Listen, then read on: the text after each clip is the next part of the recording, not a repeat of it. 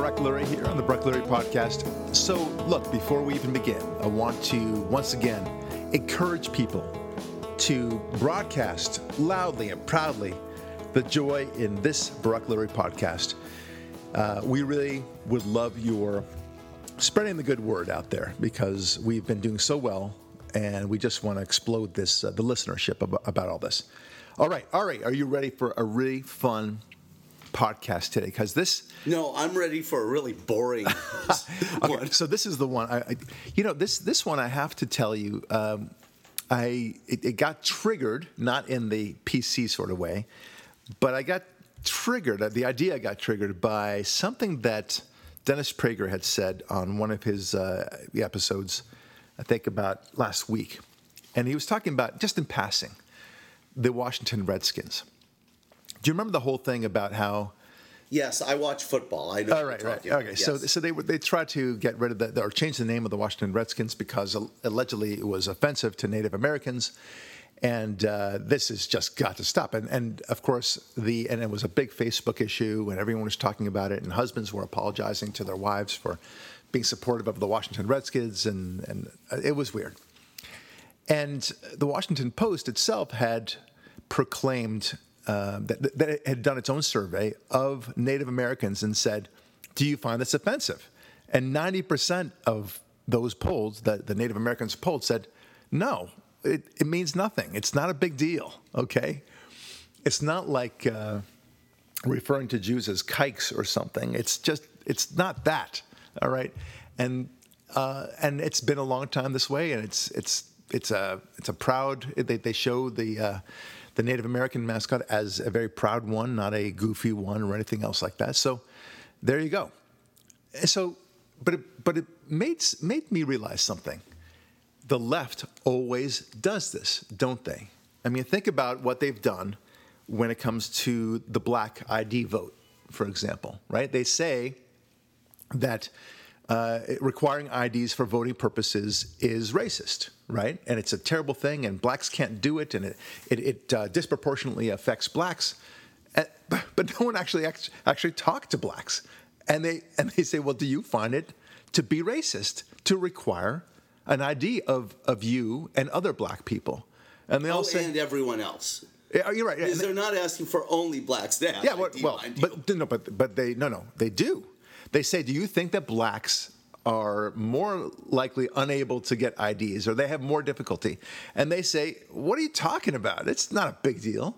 In other words, they didn't ask black people about this. They just made this nice, wild assumption about uh, how they feel and what they what they're thinking, and they just run with it, right? And then they make big policy about it.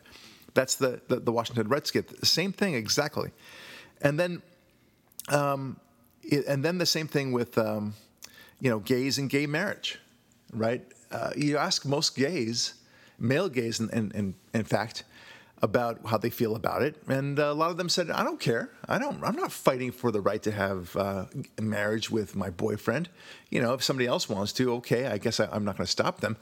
But they're kind of agnostic on the issue most of them right? I I know a couple of gay guys who happen to be conservative by the way and they're just not interested in this whole business. It's uh, you know they they are not as monogamous as uh, heterosexual couples tend to be.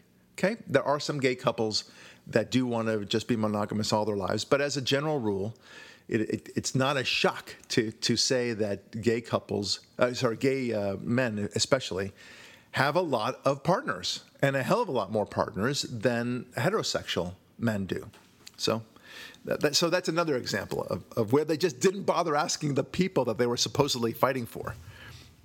And then, then you talk also about, um, you know, that the, American flag, right? That somehow that's un, that's unwelcoming to Hispanics, right? Well, can we just ask some Hispanic people, please, Mexicans, Guatemalans, or whatever, the ones who are rushing over here who want to be part of America, how they feel about the American flag? Because I guarantee you, when they see the American flag, they say, "Thank you, America," right?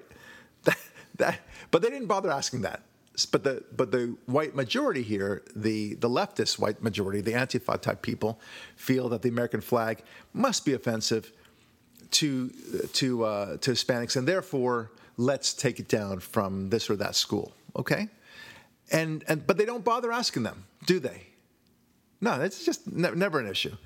Um, same thing when it comes to um, Christians, generally speaking. What I love it when people tell me what Christians believe uh, vis-a-vis Israel. You know, as you know, evangelical Christians, especially, but but most Christians, by and large, are very supportive of Israel and the Jewish right uh, to have a, you know a Jewish state and all this stuff, and they're very very supportive.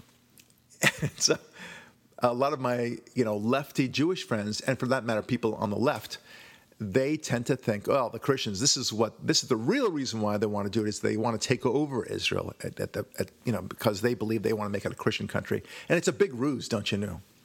To which I say, gosh, have you asked a Christian about this? Have you actually talked to them? Well, no, they would they would lie to me and they would say that they're doing because they love the Jews and they support the Jews. No, no. Have you actually talked to them, uh, like a lot of them? Because what they'll tell you, in fact, is that the Bible tells it very plainly: those who bless the Jews will be blessed, and those who curse the Jews will be cursed. That's the way it works, and that's what they believe, and that's why they support a Jewish state of Israel.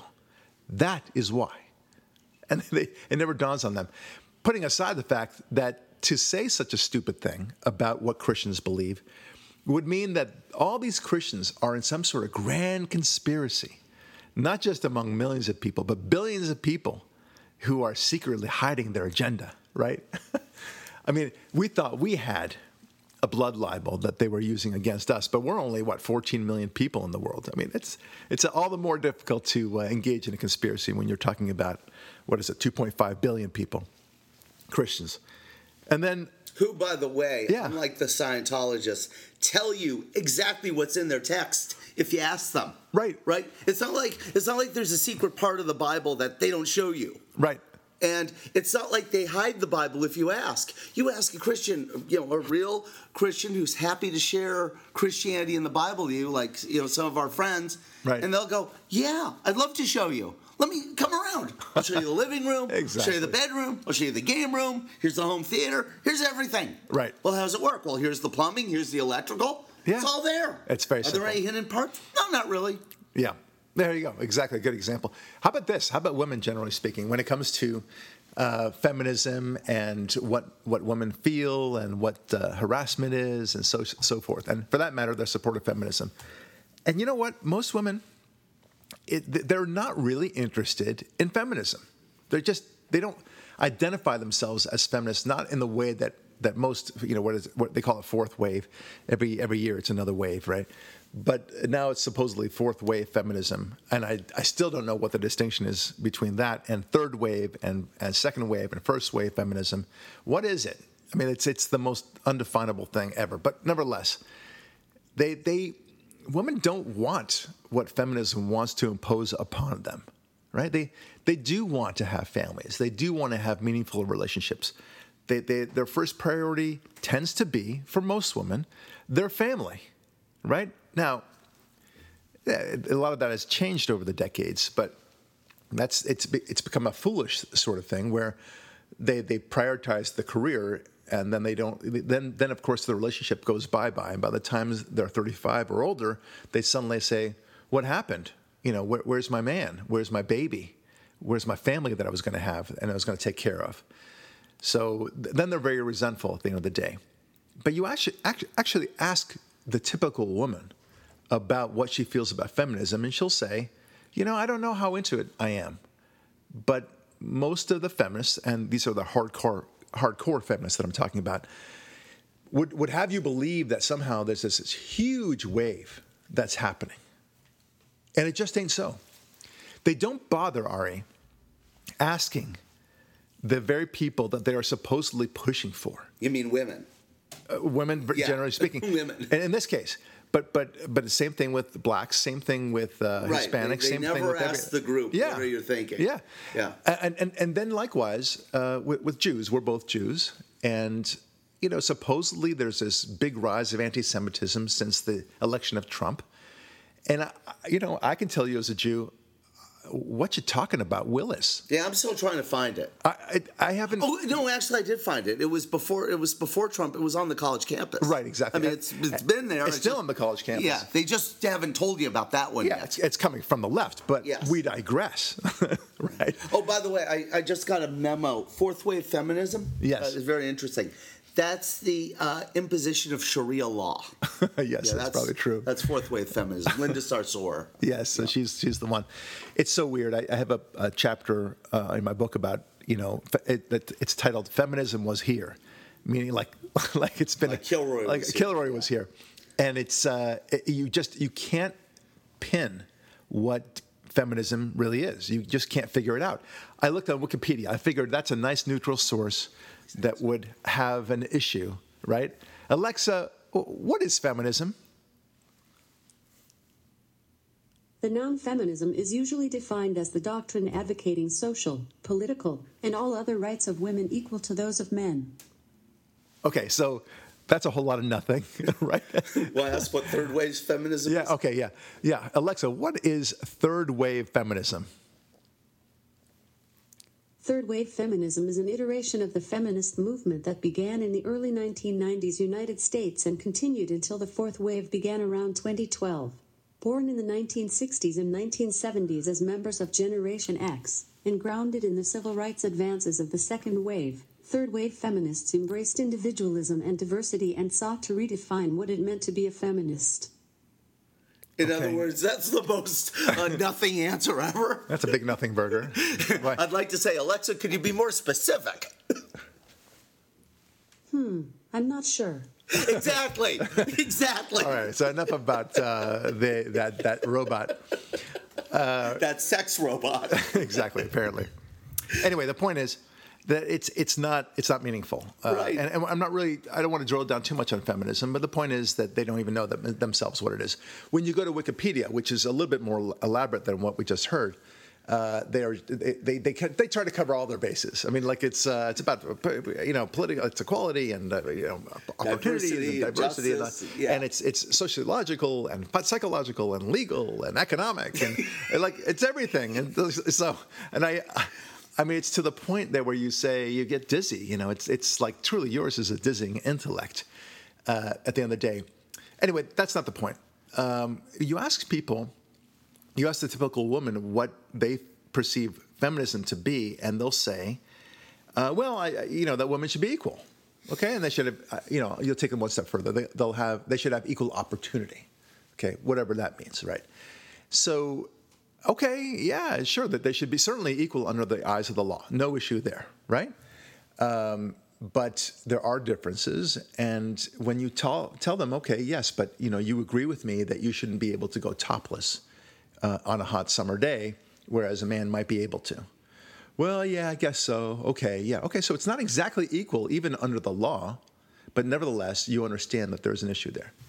And, and then when you ask them, in what way have you been prevented from having equal access or opportunity in any of your, you know, in your life? And most women will say, and I think correctly, I, don't perceive any sort of, you know, clamping down on, on my life whatsoever.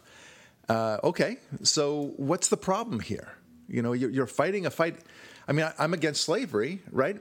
But we don't have uh, a, a you know a viable anti-slavery movement here in America because, frankly, the the problem has been rectified some hundred and uh, what fifty years ago.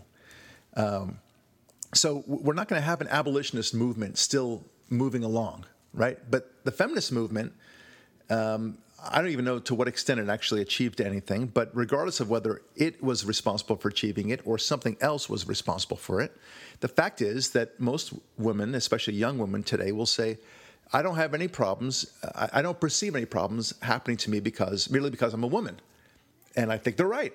I mean, I- just look at the college uh, campuses. They they don't seem to have any problems, uh, you know, filling it with women. In fact, there's far more women uh, in colleges than there are men. Same thing in professional schools. Same thing uh, in in most of the professional graduate schools. Um, and for that matter, the professions themselves. Uh, there are many women doctors now. There's, they're, they're not underrepresented in any shape or form. I can tell you as a lawyer that Um, it, nowadays, it, it, does seem to be about 50 50 chance that the opposing counsel that I work with uh, is, a, uh, is a woman.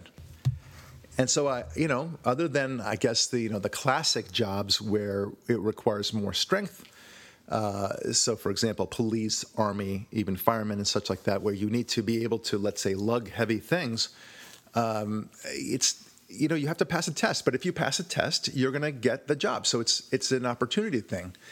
So there is no limit on the opportunity. It's just the difference between men and women.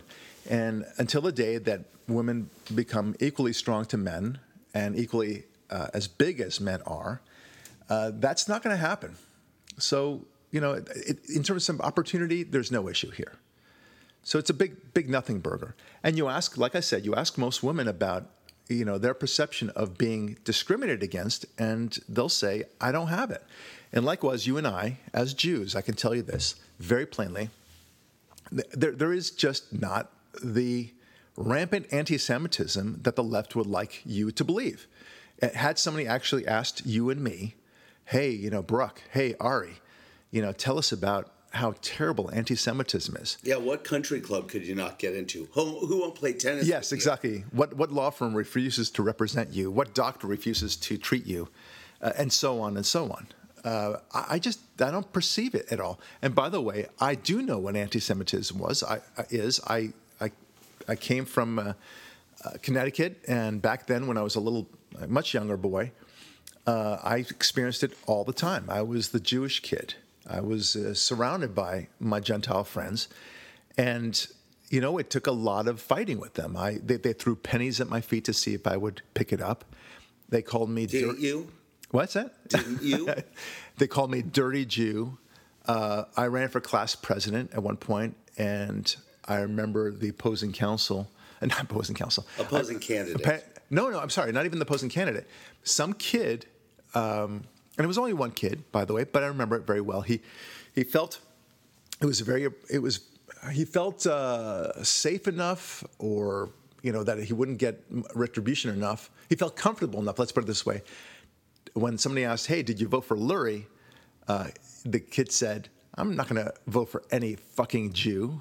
You know, I remember him saying that. You know, here I am actually swearing, but I just remember it so vividly. And he said it right in front of me, and he knew I was right there. And um, and a couple of the other kids smirked. And this was um, an all-boys school, by the way, ties and jackets, very gentile um, sort of school. And and do you think that you know I felt that well, this is a representation of all of America. This is uh, this is terrible. By the way, it wasn't just this kid. You know, the kids are just kids. They're stupid. Uh, they don't know how to refrain, restrain themselves sometimes, or they're just echoing some concepts that they hear from the parents. But in that particular school, I had a math teacher. This is seventh and eighth grade. I remember middle school, and the the, the, teacher would tell Jew jokes, you know, and he knowing that I was Jewish, and he made a reference to uh, some movie and made an anti-Semitic joke about it and it was it was pretty vicious. Were they good jokes at least? No, they, well, that's they were, the problem. yeah, exactly right. They were puns more than anything else, but it was just it was stupid. But the the the, the kids kind of laughed and they kind of looked at me like, "Ha," and it, it gave them cover to be anti-Semitic themselves, right? Now, what happened in that case, I just felt, okay, this is too much for me to handle, and I brought my father in at that point, and he handled it with the school. But did we sue the school? No, you no. brought an Israeli soldier, right? we, we brought we, we brought my dad because it was you know it was teacher it was adult to adult at that point. I couldn't handle it my direct self. I could I could fight with the with the boys, but what I what did I do? How did I deal with being a Jew in uh, a somewhat anti-Semitic crowd? Not all of them were anti-Semitic you know, I, I, still kept in perspective. I never said this. This whole school's anti-Semitic. This is terrible. This is you know, the, the truth of the matter is, it was one or two, maybe five, a handful of kids who were either actively or passively anti Semitic. And I took it in perspective. And what did I do at the the day? By the way, I did win the, presidency of that school. I got the respect. Um, it was tough at, at first because I was not a great athlete at first, but then I became a pretty good athlete. Pretty good. I would give myself a B um, but it was I was more than acceptable. I was the fastest runner in the school. For I, it became one, but where I did really shine, it was academics. I became, I was, I came in as the worst student, and then by the end of that year, I was the best student, and I stayed that way for the rest of my time there. So I gained the respect of the kids, um, and I, I liked it. But never did I ever think that anti-Semitism is rampant in America, and that we need to fix this, and we need laws, and, and it was such nonsense. And as you know, Ari, and as our listeners know, and my listeners on KRLA and my Facebook people, I love Christians. Okay? This is not Stockholm syndrome I'm talking about. I love Christians. Why? Because they truly understand Jews. They, the, the, real Christians understand what Judaism has given the world and how important Israel is to the world. Uh, how that uh, you, you are blessed if you if you bless the Jews and you're cursed if you curse the Jews. They understand that we are God's chosen people. Um, and Christianity has done such amazing things for our civilization. Anyway, they, they didn't ask this Jew about the so called rise of anti Semitism in America since Trump was elected. What nonsense. And they didn't ask you how a couple jokes and pennies thrown at your feet were uh, holding you back in the rest of your life. Right, exactly right. Oh, I've been traumatized. I've been a victim, you know, and I need reparations. Yeah, those pennies. Oh, those, they threw money at me. Oh, what a good problem to have. Right. Yeah, exactly. And what they should have done, of course, is thrown five dollar bills. That that would be hundreds, different. hundreds. Well, back then, five dollars meant a lot more than it does today. But you you understand. Yeah. Anyway, the, the point is, you know, I could laugh at them. It's a reflection. Whoever did that, uh, you know, I forget their names already. Uh, you know, it's a reflection on their stupidity. I, anti-Semites are stupid, right? But they're not that many. I don't I don't know of any anti-Semites out there right now. Um, on the contrary, other I think, than say Louis Farrakhan, right? Oh yeah, of course. No, no. The, whatever anti-Semitism, the real anti-Semitism lies out there. It's it's ninety nine percent, maybe more, uh, from the left. No doubt about it. And from the radical Muslims in particular, Louis Farrakhan is a good, good example. Uh, it's bad stuff out there, but they're they're the ones. And you know, it's funny. I think that America in the past, I don't know, 40, 50 years has come, especially the Christians, has really come to the conclusion that uh, anti Semitism is truly stupid and it's counterproductive, um, and that Jews really have contributed an enormous amount to this country and to Western civilization, generally speaking.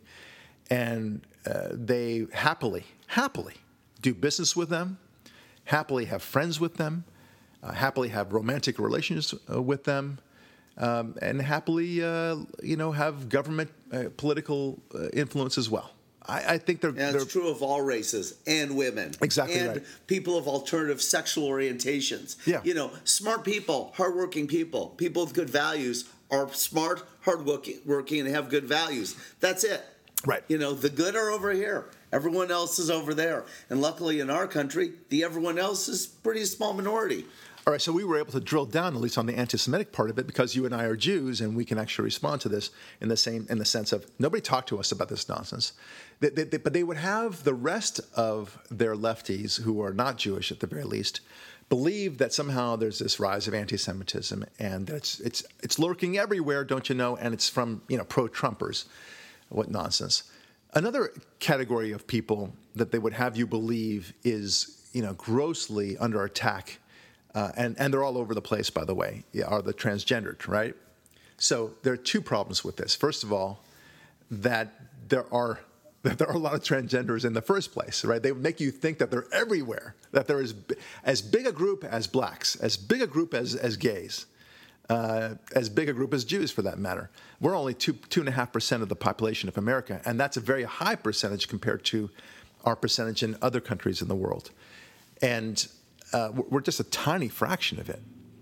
But they would have you believe that transgenders, like one, one every third person, every third well, person the is. majority of people they think are transgender, exactly right, or on the spectrum of. Right to the point that they are telling college kids that when you introduce yourself, you are supposed to speak as follows: "Hi, I'm John Smith. Um, he, him." right? In other words, this is the way I like to refer to myself. Right. These are the pronouns that you should use to describe me. All right. But if, it could be very well be uh, I'm John Smith, um, she, hers, right? Uh, weird. Okay. But nevertheless, that's your.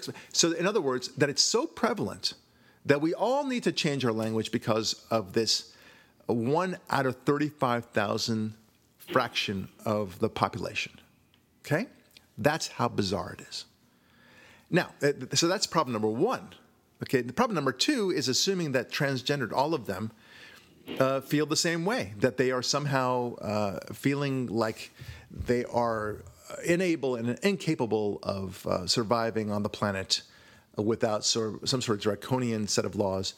Uh, that they, they, and so you have to force uh, kids to not identify themselves as boys or girls, even though they naturally identify themselves as boys and girls. Your two girls, um, my, um, my, my three kids, uh, my two boys and my girl. Uh, you know, it, they're very common that it's a girl. Okay, my girl likes dolls. My girls, uh, my girl likes uh, makeup. My girl likes earrings. She likes all that stuff. So and my boys like you know uh, cars and blowing things up and uh, pretending to shoot guns. That's that's what they do. That's very much the norm and it's 99.9% in fact more than that of the population. But because of the point i forget what the translation ends up being it's something like 0.0004% of the population we have to completely change our language you understand? But no one ever asked these people do, do, do you want this? Do you want us to to introduce ourselves this way that everyone should should be doing this? That should we change our language? You're not heterosexual anymore or straight anymore. You are cisgender. You are bisexual curious or whatever the uh, different thing. Do, do you want these 57 genders? No one ever asks these transgenders. They just impose it.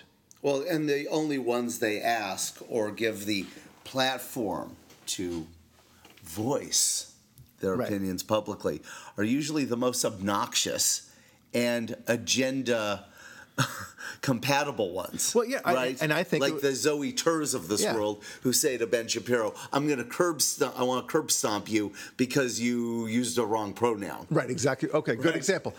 And I would venture to guess that it's about the same same percentage uh, of the transgenders who get offended by us not, you know, bouncing and bouncing back and forth with with these new pronoun games and bending over backwards for them, as the number of Native Americans who were offended by the use of the phrase Washington Redskins. Yeah. It turns out only 10% of them were, you know, offended. And and and that's only when they were posed the question. Like, I guess I am offended, right? Yeah. Or maybe maybe it bothers me a little bit. So they would they would go into the 10% category right? Yeah, and then push pull them until the pushing of the polling got the right answer. Right. It's like, you know, I, and this, I, yeah, it's from the Washington Post, by the way. Yeah. So no, no conservative outlet by any stretch. Yeah. They're the ones. This this very liberal outlet is is is doing this survey. So and they say.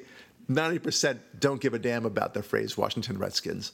So you know that it's even more, it probably, it's probably more like 95%. Yeah, and that's one of the constructs I think we're you know going around the the rim of on this is when you do find those people in the test cases who are the offended feminists, who are the um, uh, offended Jews, who are the offended blacks at voter ID, or whatever it is. There's always somebody. The media yeah. is always digging through the whole haystack to find the needle. Right. In the group. Oh, we found the black who was denied an ID and won't be able to vote if he's asked for it, and he's offended. that's right. right. We found him. He's offended, and he's also a unicorn too. Yeah. That, that's the bottom line. I mean, it's a, it's, right. it's, it's very very strange how they how they do this. So it's they always find because there always is some nut out there who is offended or hurt or whatever it is. So okay, great. So they, they, they can find a Mexican who or, or Hispanic for that matter who claims that he feels unwelcome uh, by uh, the presence of an American flag.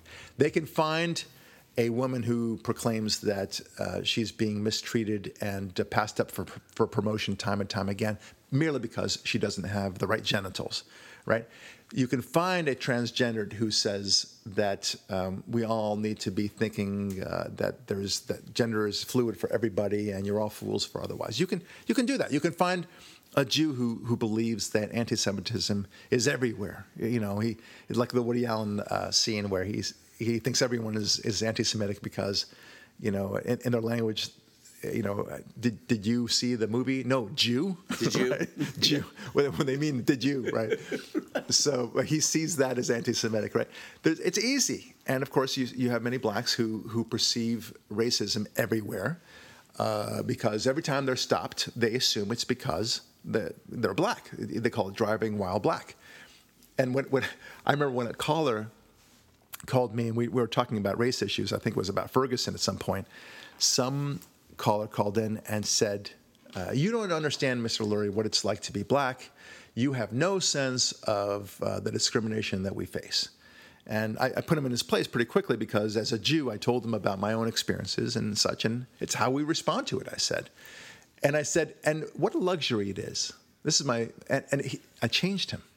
I said, What a luxury it must be for you to say to yourself every time you get pulled over by a cop or anything bad happens to you, you, pass, you get passed up for a promotion. What a luxury it must be to say, It's because I was black, right?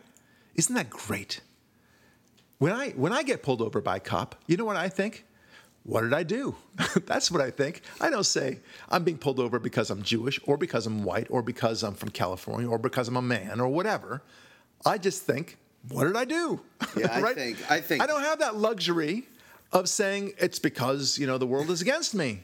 You know, how how convenient. And and the guy said to his credit, you know what, I, I just didn't think of it that way. And I said, God bless you. You know, good for you. It's it's not it's it's a it's a cop out. It's a cheap way to move about in your life. And it's the same thing uh, for all these different groups. They they all want to perceive themselves to be victims somehow. And that's the reason why bad things befall them. Strange. Now, on, on, a very related topic, we just talked about how the minority, it's the, I guess the tyranny of the minority, right? We, we had a, a podcast about that a long time ago. The tyranny of the minority. A couple of very vocal uh, people who are extremists in their particular group or ideologies for that matter uh, demand, demand that everyone conform to their way of life and their way of thinking and their their protocols or whatever it might be, like the transgender nomenclature. And uh, and all of a sudden, we have to bend over backwards for them, right? Never mind that the gr- the gross majority of that same group does not feel whatsoever like this very vocal minority. You know what, what group was just like that, Ari? A group called, wait for it, the Bolsheviks in Russia. In the early 1900s, the Bolsheviks, who were the ones who ultimately became uh, the, the, led to the communist revolution, they were a tiny minority. I think they were like two percent, maybe even less. It was like I don't know, fifty thousand people total who were kind of into this idea of communism, and they just made it seem as if everyone is into this Bolshevism nonsense and they were able to take over the country and suddenly impose their will upon everybody. And they gave us the nightmare called communism and the Soviet Union, generally speaking. That the, the tyranny of the, of the minority is so important to remember as a phrase. Don't let these people, these, these tiny voices, very vocal, but, but they are truly a minority of the minority of the minority, control your lives and the way you speak.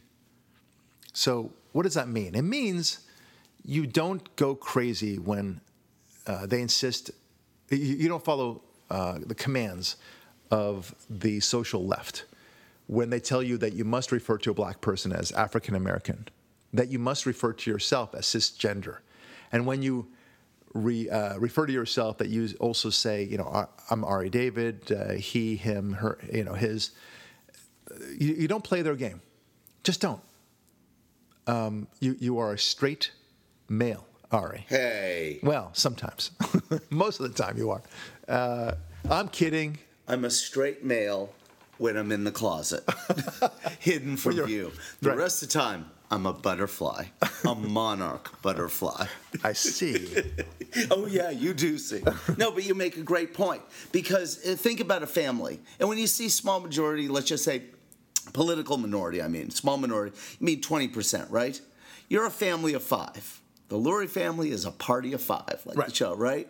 Okay, we're a party of four, so the example is as good as yours. Right. It- and I know it doesn't happen in your family, it does mine because you're like a perfect parent or something. Oh, please. But Yeah. imagine if one of your children, or one of you, you let's just say it's you, okay? Right, yeah. Was throwing a temper tantrum. One, right? One out of five. It's 20%. Now imagine the entire family doing what the temper tantrum thrower wanted. And by definition, if you're throwing a temper tantrum, there's a hint to everyone. It means you're wrong, right? Right. Because why do you have to throw a temper tantrum if you're right? You say, oh, le- Good point. example, um, hey, let's go to school and get there on time today. Okay, everyone, let's do it. Yeah, yeah, we should be on time, right? Right. Um, but uh, so you don't have to throw a temper tantrum to convince people that there's a validity to arriving at school on time, right? Yes. Now, if you're asking everyone, hey, let's all go to Big Sur and commit suicide by jumping over the cliff. Yeah, And everyone exactly. goes, no, that's a bad idea. Yes, let's do it. Yeah, yeah, yeah, yeah, yeah. That's worthy of a temper tantrum, right? Because it's an mm-hmm. irrational request. Yep. Now imagine everyone going, you know, you're right. And this is where South Park with the character Cartman makes such a brilliant point. Because Cartman always throws temper tantrums and his mother always gives in to him, right? And so the point is, that's what these people are doing. They throw collective temper tantrums. Antifa, Black Lives Matter, the Democrat Party, the global warming left, the cisgender, uh, the, the war between cisgender, transgender. All of these are temper tantrums. And because of the intensity of the temper tantrum and because of the weakness of, uh, you know, our uh, political leadership, they constantly give in to the temper tantrum, like the protesters who sit in the chancellor's office on a college campus. Right. And then they go, okay, we'll give you the uh, segregated dorms you're requesting, Yes. or the global warming critical gender study theory class Yep. for that, and make it a requirement for all incoming freshmen. Right. At the expense of uh, the First Amendment, uh, both in terms of speech and also the First Amendment in terms of uh, allowing the observance of uh, Christianity or, or Judaism for that matter, uh, at the expense of a tremendous amount of things, at, at the expense of civilization itself, at, at the expense of common sense. To use it when you look at uh, the transgendered issues, where they're trying to change bathrooms right and left, and l- allowing men to go into girls' locker rooms, it's obscene. It's absurd.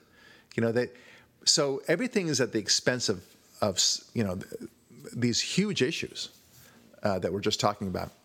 I don't know, Ari. I, I um, it's it's really very frustrating. One of the things, I mean, your your idea of you know the restaurant with a party of five and such uh, makes me think of something else. There's an expression that many mothers will tell you that they would agree with, which, which is a mother's only as happy as her least happy child right? So, the, meaning that you know she that, she absorbs that that pain. Maybe the father doesn't, and maybe and and maybe the mother shouldn't. But nevertheless, that's the way it is for a lot of moms. They will see little Charlie uh, crying and suffering, and you know very un- unhappy with his school, and they absorb it. They become that level of happiness, and they will do what they can to bring up the, the happiness. Uh, and, I, and I get that. I think also, for example, if, if you have a, let's use a, a family of, of uh, uh, two parents, of course, and eight children. Okay? Party of 10. Party 10. And one of the children uh, is on the scale, okay, the spectrum of, of autism. Okay? Suddenly, that's the family uh, dealing with autism, right? Autism is now the, in a sense, characterizes that family. If they so choose, of course, they don't have to. I'm just simply saying they, they, bec- it becomes the autistic family dealing with one autistic child, even though there's so many others who are not autistic uh, who, or have no issues. Likewise, um, if it's a family that has a transgendered child uh, or one who identifies as the opposite sex, okay, uh, that's the family, that's the transgendered family. They, suddenly that becomes their definition. And so on and so on. And I think that's what's happening to our whole country. Uh, a couple of radicals talk about how we all need to change, and we decide, okay, we're a transgender friendly country. We are obsessed about transgendered issues now. We, and be, before that, of course, we were obsessed about gay marriage.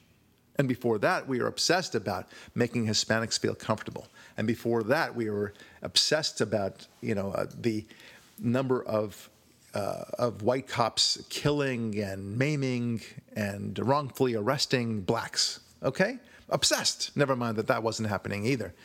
It, it's very very strange. Um, and how do you explain, at the end of the day? Uh, and, and so this is what we have to fight. Now, to my to our lefty friends, how do you reconcile, or as my South African client says, reconcile? How do you how do you It's like aluminium. yeah, exactly. Yeah. exactly. I love the guy though. He's he's awesome. Um, anyway, how do you reconcile when a black, like let's say Thomas Sowell, or my friend Larry Elder, or so many other blacks that we know who are conservative, or just have common sense, and they say life is great in America for blacks. How dare they? I know they are just. How do you how do you reconcile that, right? Or how do you reconcile Jews like you and me who say, you know what, America's awesome. You mean you're happy? Yeah, and I and I like Christmas. I love the Christmas season, which we're in right now. I love what Christianity has given the world, and frankly, um, you know, I really wish we'd be more Christian. How do you reconcile somebody like you and me? I mean, we as a nation be more. I'm very proud of my Judaism. Don't get me wrong. I'm saying, but as a nation, if this country were much more observant, Christian-wise, and uh, invoked uh, the name of Jesus Christ as uh, you know in all prayer services before uh, uh, the Senate uh, opens or whatever like that, I'd be jiggy with that. Said a prayer at school Yes. with the Pledge of Allegiance and then repeated the 10 uh, amendments to the Constitution the Bill of Rights and the 10 commandments, then started your school day. I'd be Go for it. Yeah, go, totally go for it. So how do you reconcile people like us? Oh, they say we're self hating. Right. Yeah. okay, Of That- course. Of course. No, I, I'm going to go there. Of course. How do you reconcile a gay conservative, right, who says, you know, uh, I love conservatism, and look, uh, you know, I may be gay myself, and uh, I, I'm attracted to other men, but at the end of the day, I know that we cannot have a policy that is designed solely around my needs. Can I, t- can I tell you what they do to me? As, as and I've, I've seen what they do to my But, gay but, no, friends but, like but hold on, hold on. Let's go forward a little further. Further, Oh. okay? Like uh, uh, for women, um, where they say, you know, I understand. Uh, look, I, I, uh, I love being a woman. I, I, I'm. I want to be the partner in my law firm. I'm not interested in having kids. I don't. I'm not interested in marriage. But I don't want policy developed around me. I understand that I, as a woman, I'm, I'm a very unique person, and um, most women don't want what I want to achieve um, in, in my life. Okay, I'm, I don't want to impose it upon everyone else, and frankly, I don't think we'd have a civilization if everyone acted exactly like I am. So, same thing with the transgendered, and there are such things as as conservative transgendered. So, how do you reconcile all this? And the only way, I think, is, is like you just said, and I'll let you go on your topic in a moment, um, is uh, that you are a self-hating Jew, self-hating black, self-hating Hispanic, uh, you name it, and that you are an Uncle Tom or whatever the phrase might be for Jews to uh, to absorb. Soros. Yeah, yeah, to to You didn't get my joke. George, know, Uncle George, I, George I don't, I don't know what you mean by that. Anyway, but the point is that that you're that you're selling out, right? Right. Um, it just like you know global warming for that matter. If you're against global warming, well then you're being bought by the oil companies. I'm still waiting for my check. Me too. Yeah. So, but but anyway, I mean, this is this is the the pablum that they throw at us.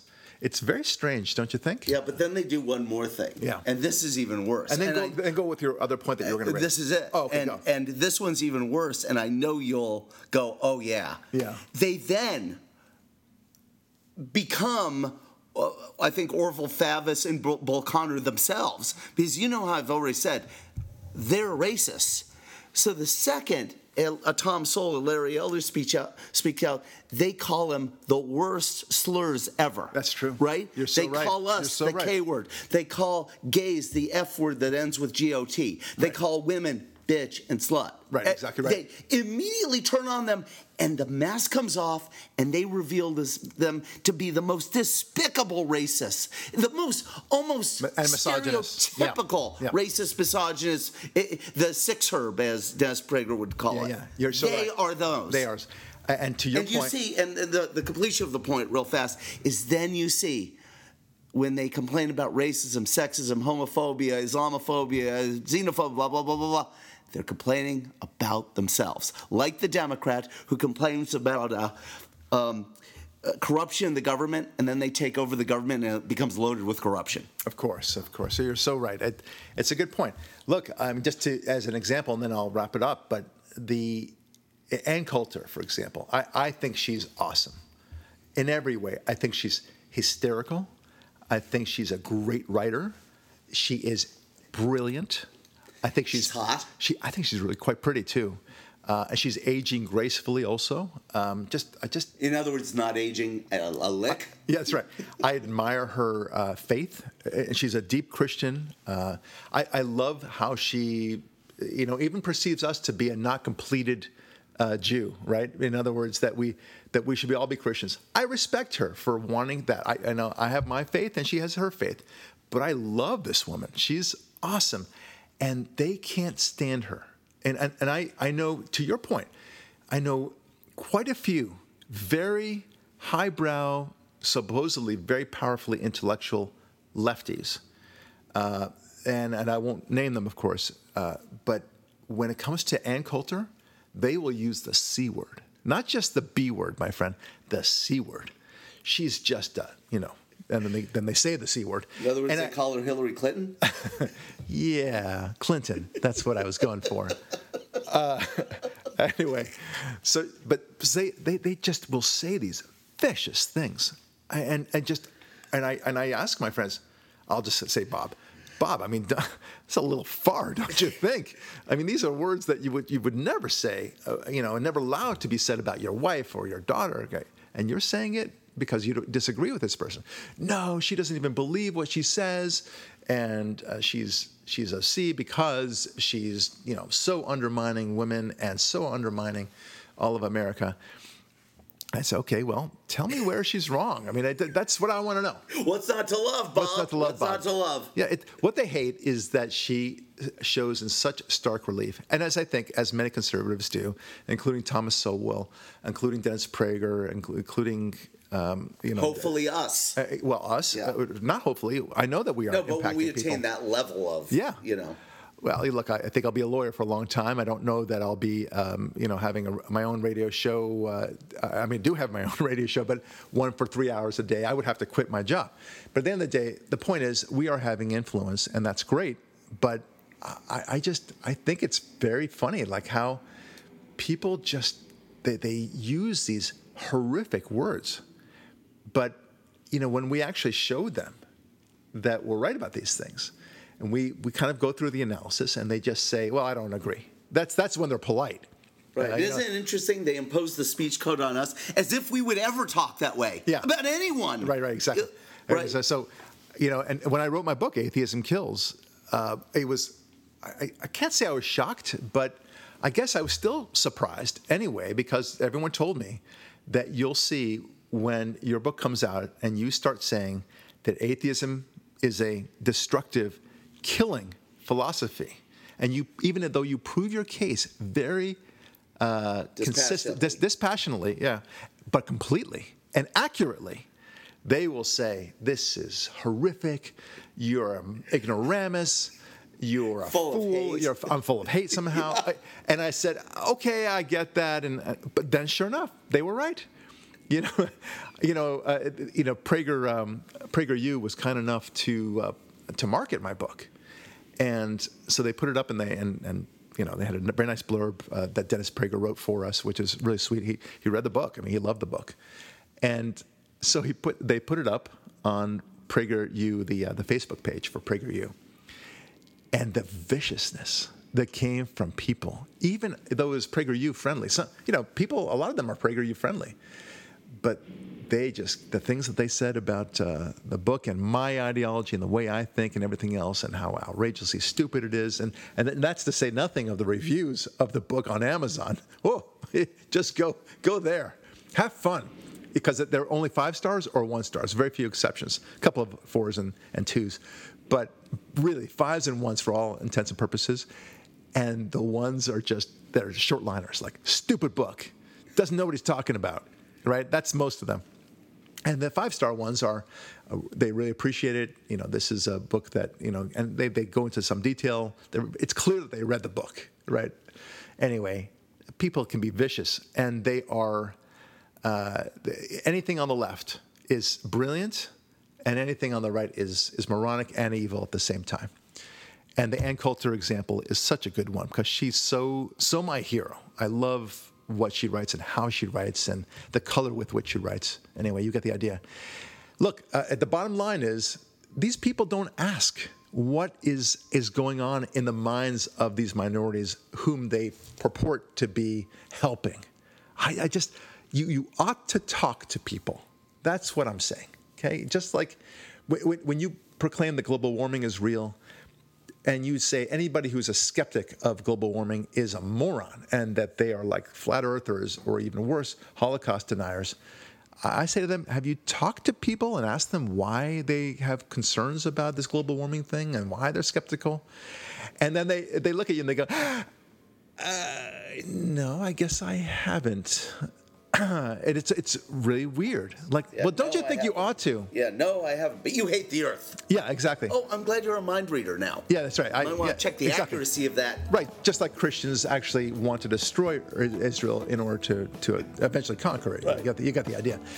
All right. Anyway, again, this is Brock Lurie signing off, uh, and uh, we will talk with you next week. And don't forget, broadcast, proclaim the joy of this uh, Brock Lurie podcast to all Post of your on friends. social media, share on email. Yep, everything. Exactly, all those things. Let's get uh, let's get the listenership even more uh, more great again. all right, all right. God bless. We'll talk to you next week.